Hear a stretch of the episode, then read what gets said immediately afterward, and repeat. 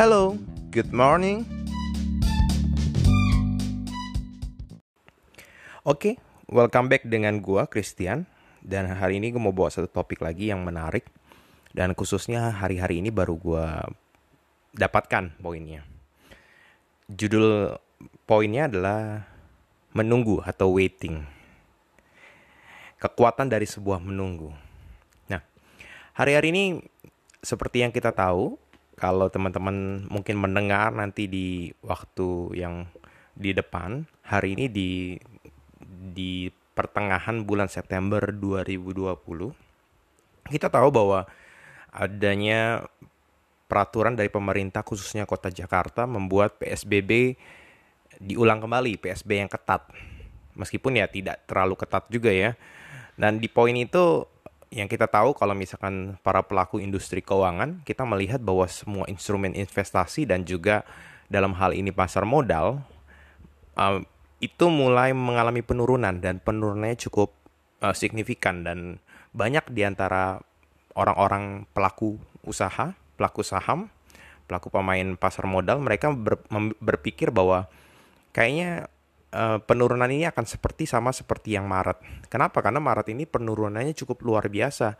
Penurunannya dari 6.300 uh, IHSG kita bisa turun sampai 3.900. Jadi turun hampir sekitar 40%. Dan memang dalam perjalanan tersebut dari 3.900 mulai naik, mulai naik, mulai naik sampai di 5.350. Tetapi di September ini mulai turun sampai di 4.800 kemarin. Nah, uh, maksudnya apa? Di sini yang hari ini gue mau bagikan adalah berbagi tentang the power of wait, kekuatan dari sebuah menunggu. Teman-teman sadar nggak bahwa sering kali hal yang sangat uh, sangat sulit, tapi sebenarnya mudah sekali untuk dilakukan adalah oleh sebagian kita adalah namanya menunggu. Seringkali kita menunggu seseorang lama, males ya. Kita bosen, kesel. Ketika menunggu sebuah hasil, kayaknya menunggu yang harusnya waktunya cuma satu jam, waktunya sebentar, tapi menjadi sebuah waktu yang lama. Tapi ketika kita senang menunggu waktu, menunggu waktu yang cukup lama, sehari, lima hari, menunggu pacar kita datang, istri kita datang, suami kita datang, atau siapa pun itu, kayaknya merupakan waktu yang cepat. Nah, memang, memang benar menunggu adalah sebuah hal yang sangat membosankan buat sebagian orang. Di mana kita nggak bisa melakukan apa pun dan kita hanya bisa menunggu sampai hal tersebut terjadi. Tetapi sadar nggak bahwa setiap kita, bahwa sering kali menunggu juga adalah kunci dari keberhasilan itu sendiri.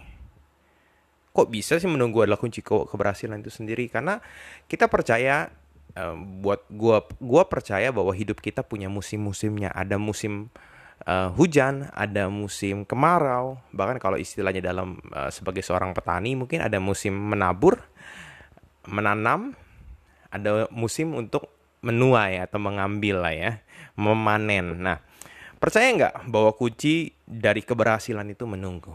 Seringkali itu yang jadi masalah setiap kita. Kita tidak mau menunggu. Padahal menunggu itu adalah sebuah kunci, adalah sebuah resource yang kita punya khususnya buat setiap kita yang gue tahu pasti setiap orang-orang yang dengar di sini anak-anak muda semuanya. Nah, saya akan bagi ke beberapa tiga konteks. Yang pertama adalah orang yang punya mimpi yang besar. Oh, dia pengen punya rumah yang besar. Oh, dia pengen punya um, penghasilan yang sekian besar dan lainnya. Yang kedua adalah orang yang uh, sedang meniti karir dan mengumpulkan uangnya.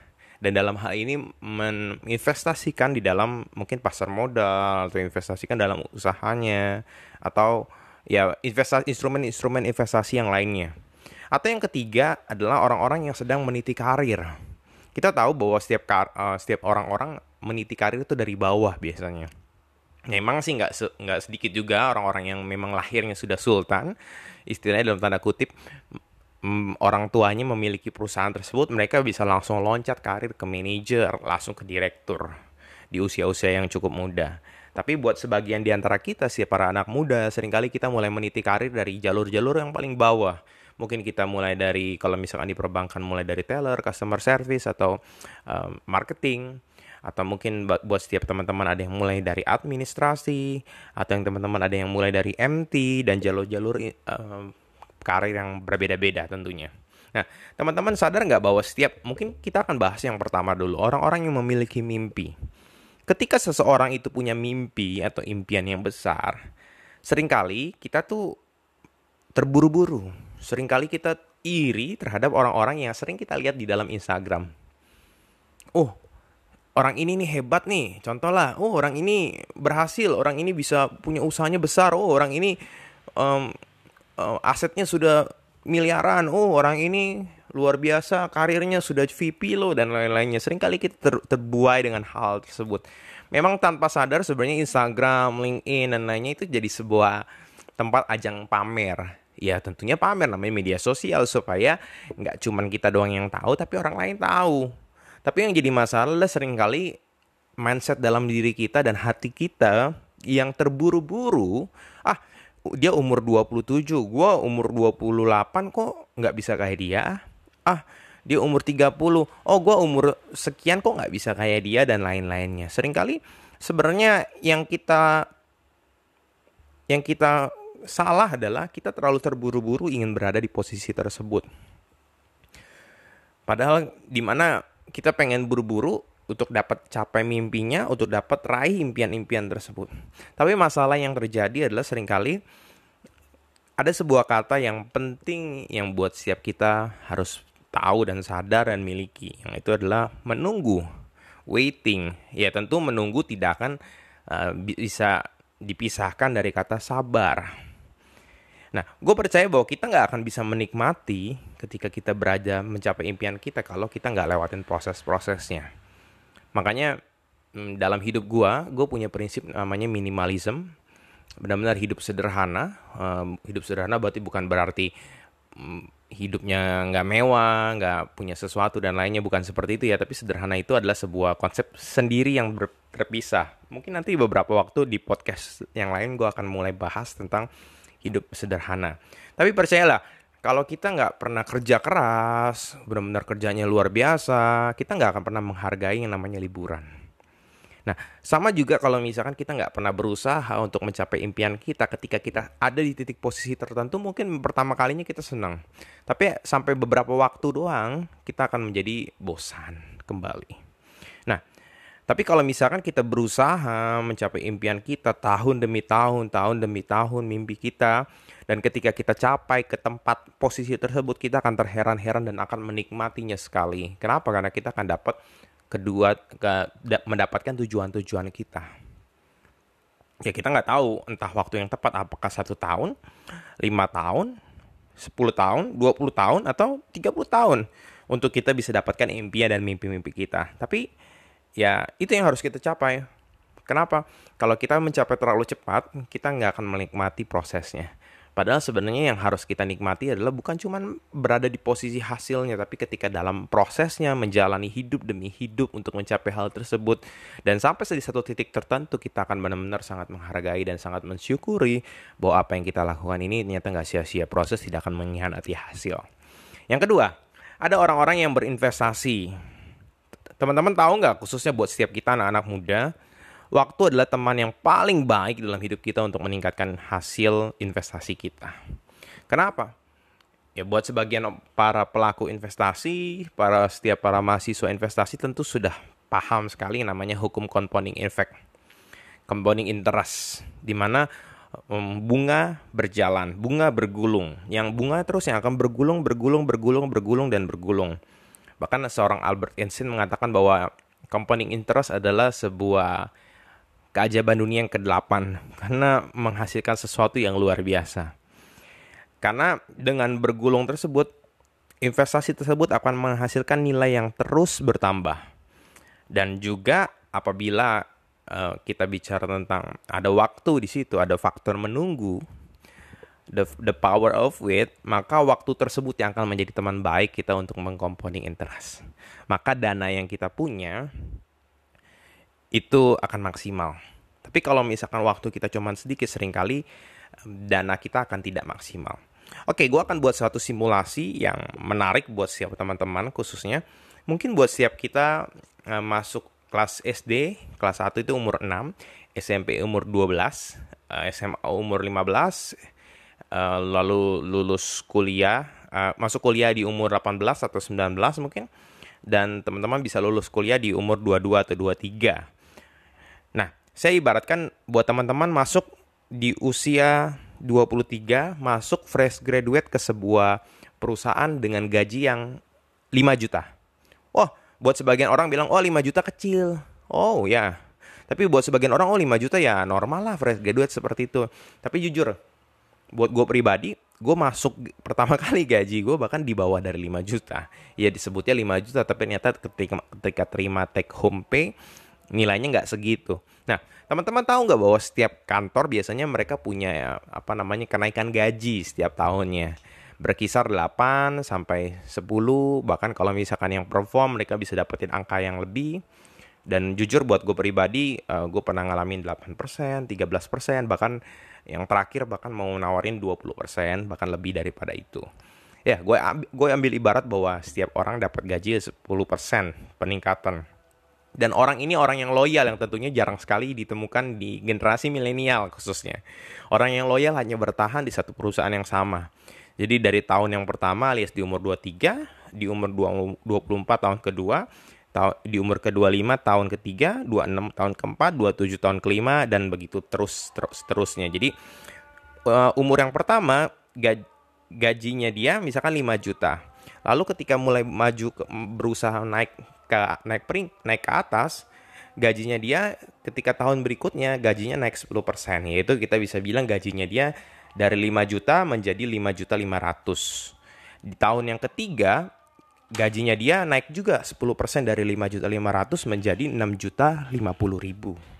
Di tahun yang keempat 6.665 6.655, di tahun yang kelima 7.320, di tahun ke-6 8.052 8.052.250 dan kita tahu bahwa setiap kita, khususnya para pekerja, kita punya standar usia, di mana usia pensiun kita yang rata-rata sering kali itu dikatakan di umur 55. Tapi katanya menurut penelitian dan menurut uh, pemerintah, sepanjang uh, umur bertambah bertambah akan terus naik dari umur yang 55 akan terus naik 56, 57 dan 58. Dan buat gue pengalaman gue di kantor-kantor yang sebelumnya ada banyak orang-orang yang uh, lebih dari 55 dan masih dipekerjakan sebenarnya. Tapi kita ambillah di umur 55. Teman-teman tahu nggak? Gaji teman-teman yang dulu awalnya 5 juta dengan naik, kenaikan konsisten 10%, tidak menghitung performance dan apa yang teman-teman lakukan, teman-teman bisa dapat uang berapa? Gaji berapa per bulan di umur yang ke-55? Mau tahu? Jumlahnya adalah 105 juta. Bayangin nggak? Teman-teman pernah bayangin nggak gaji teman-teman yang bekerja 105 juta? Rupiah per bulan.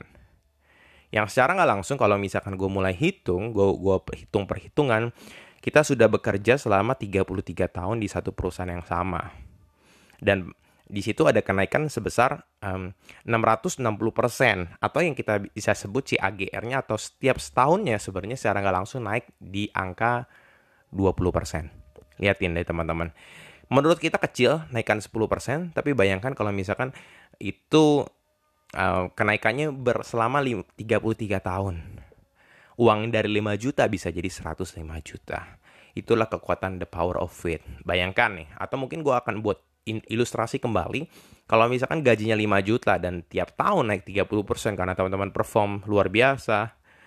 Penghasilan di umur 55 dengan konsisten 20%, teman-teman akan dapatkan 22 miliar per bulan. Atau yang setara dengan setahunnya itu adalah kenaikan setahun selama 33 tahun. Jadi 33 dikali 4.427 persen. Jadi setiap tahun secara nggak langsung naik 44 kali gajinya. Tapi tentunya kalau dilihat itu tetap naik 30 persen 0,3 tapi di umur-umur tertentu ketika compoundingnya berjalan, waktunya itu berjalan, penghasilannya itu meningkat dengan luar biasa. Jadi itulah the power of faith. Jadi setiap kita masih anak-anak muda, kita masih punya waktu. Waktu waktu adalah sebuah hal yang sangat berharga dalam hidupan kita. Jadi kalau kita berinvestasi, janganlah berinvestasi jangan cuma jangka pendek. Ketika kita cuma jangka pendek, ya kita akan menyesal. Tapi kalau sebenarnya kita tahu investasi kita untuk masa depan, untuk usia pensiun, untuk masa-masa yang dipakai yang untuk yang lain, the power of waiting itu adalah power yang paling penting. Waktu itu akan menjadi teman kita yang akan membantu kita untuk mendapatkan hasil yang luar biasa. Wow, wow banget bukan?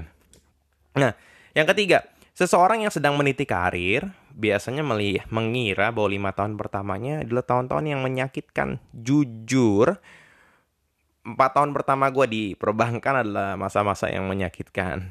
Sungguh menyakitkan karena gue merasa kok teman-teman gue kayaknya gajinya udah mulai gede gue gajinya kecil.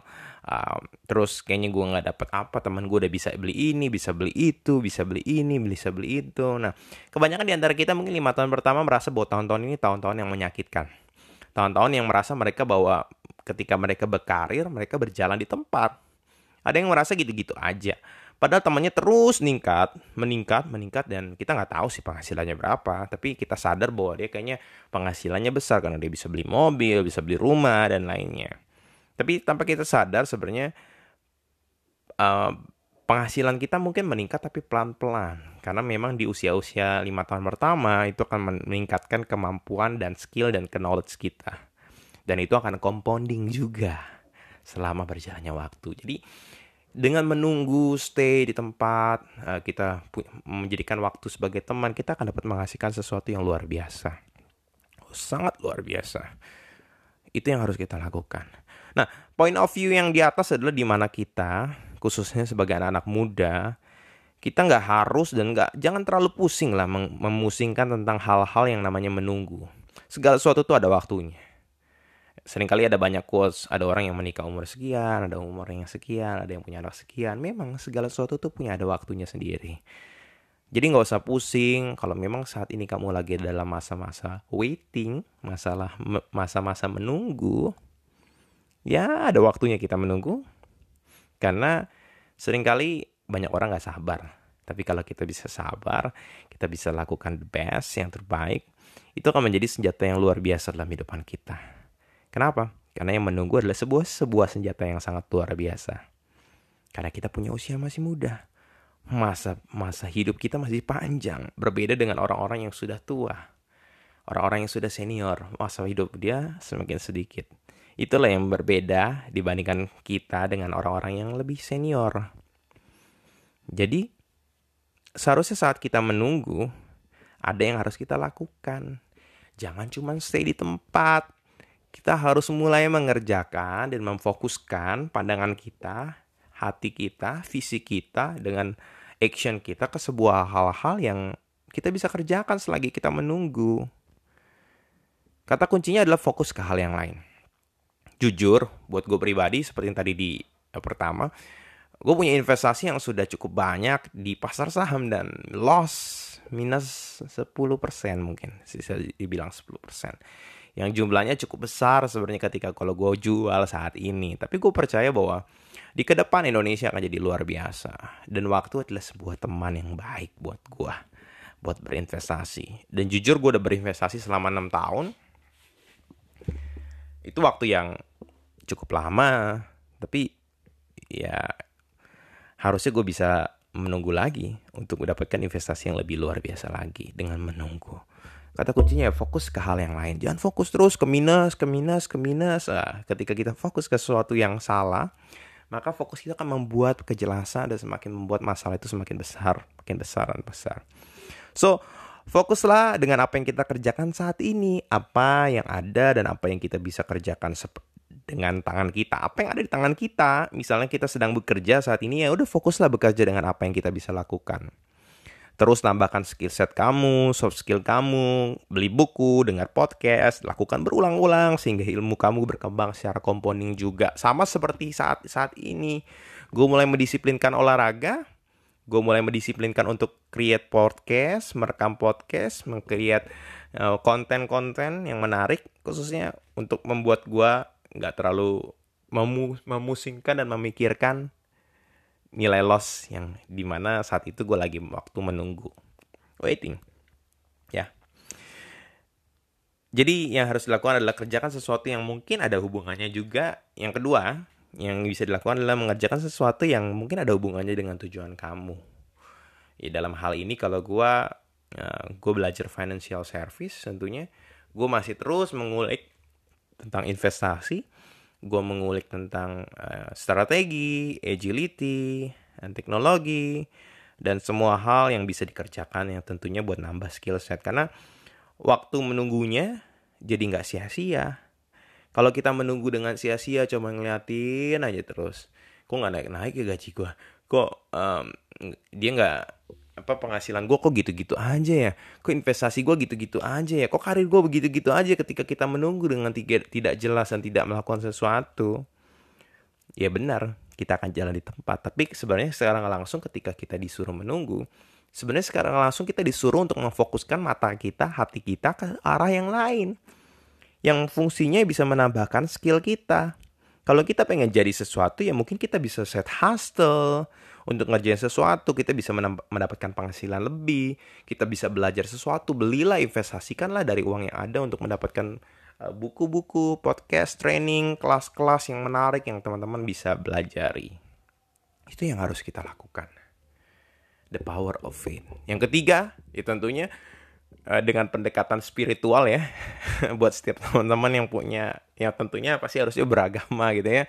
Ya buatlah hubungan yang lebih dekat dengan para penciptamu gitu ya berdoa Tuhan ya itu saya pengen ini, saya pengen itu, jawablah Tuhan gitu. Ya berdoa. Dengan berdoa tanpa sadar sebenarnya kita berkomunikasi dan membuat kita semakin dekat dengan Tuhan kita. Semakin mendekat, semakin Tuhan tahu apa yang kita mau. Mungkin saja waktunya yang harusnya 20 tahun bisa dipangkas jadi cuma 2 tahun. It's okay, it's okay banget. Itu okay banget sih buat gue. Itu sih yang harus kita lakukan. Nah, itu yang harus kita lakukan dalam the power of wait. Jadi, kalau kita mulai sadar bahwa menunggu bukan sebuah kata-kata yang membosankan, tapi sering kali menunggu itu adalah sebuah kata yang sangat powerful. Dan tentunya kesabaran. Dengan menunggu kita punya kesabaran yang kuat. Jika diibaratkan di dalam investor, investasi, kamu sudah siap untuk menjadi investor. Dalam hal ini investor jangka panjang. Tentunya ya harus benar-benar mengerti ya. Kalau kamu fokuskan dibaratkan di dalam uh, karir tentunya kamu sudah bersiap untuk meniti karir. Proses karir itu memang begitu. Ada yang cepat sekali tapi ya nggak bisa bertahan di atas dengan cepat karena memang secara karakter mental proses belum pernah pernah pernah disiapkan. Tapi orang-orang yang menjalani proses meniti meniti meniti meniti mereka sudah siap secara karakter secara proses. Tentunya harus belajar ya. Kita harus terus belajar tetap haus akan pembelajaran. Kita harus harus disiplin belajar sesuatu yang baru mencoba tantangan yang baru.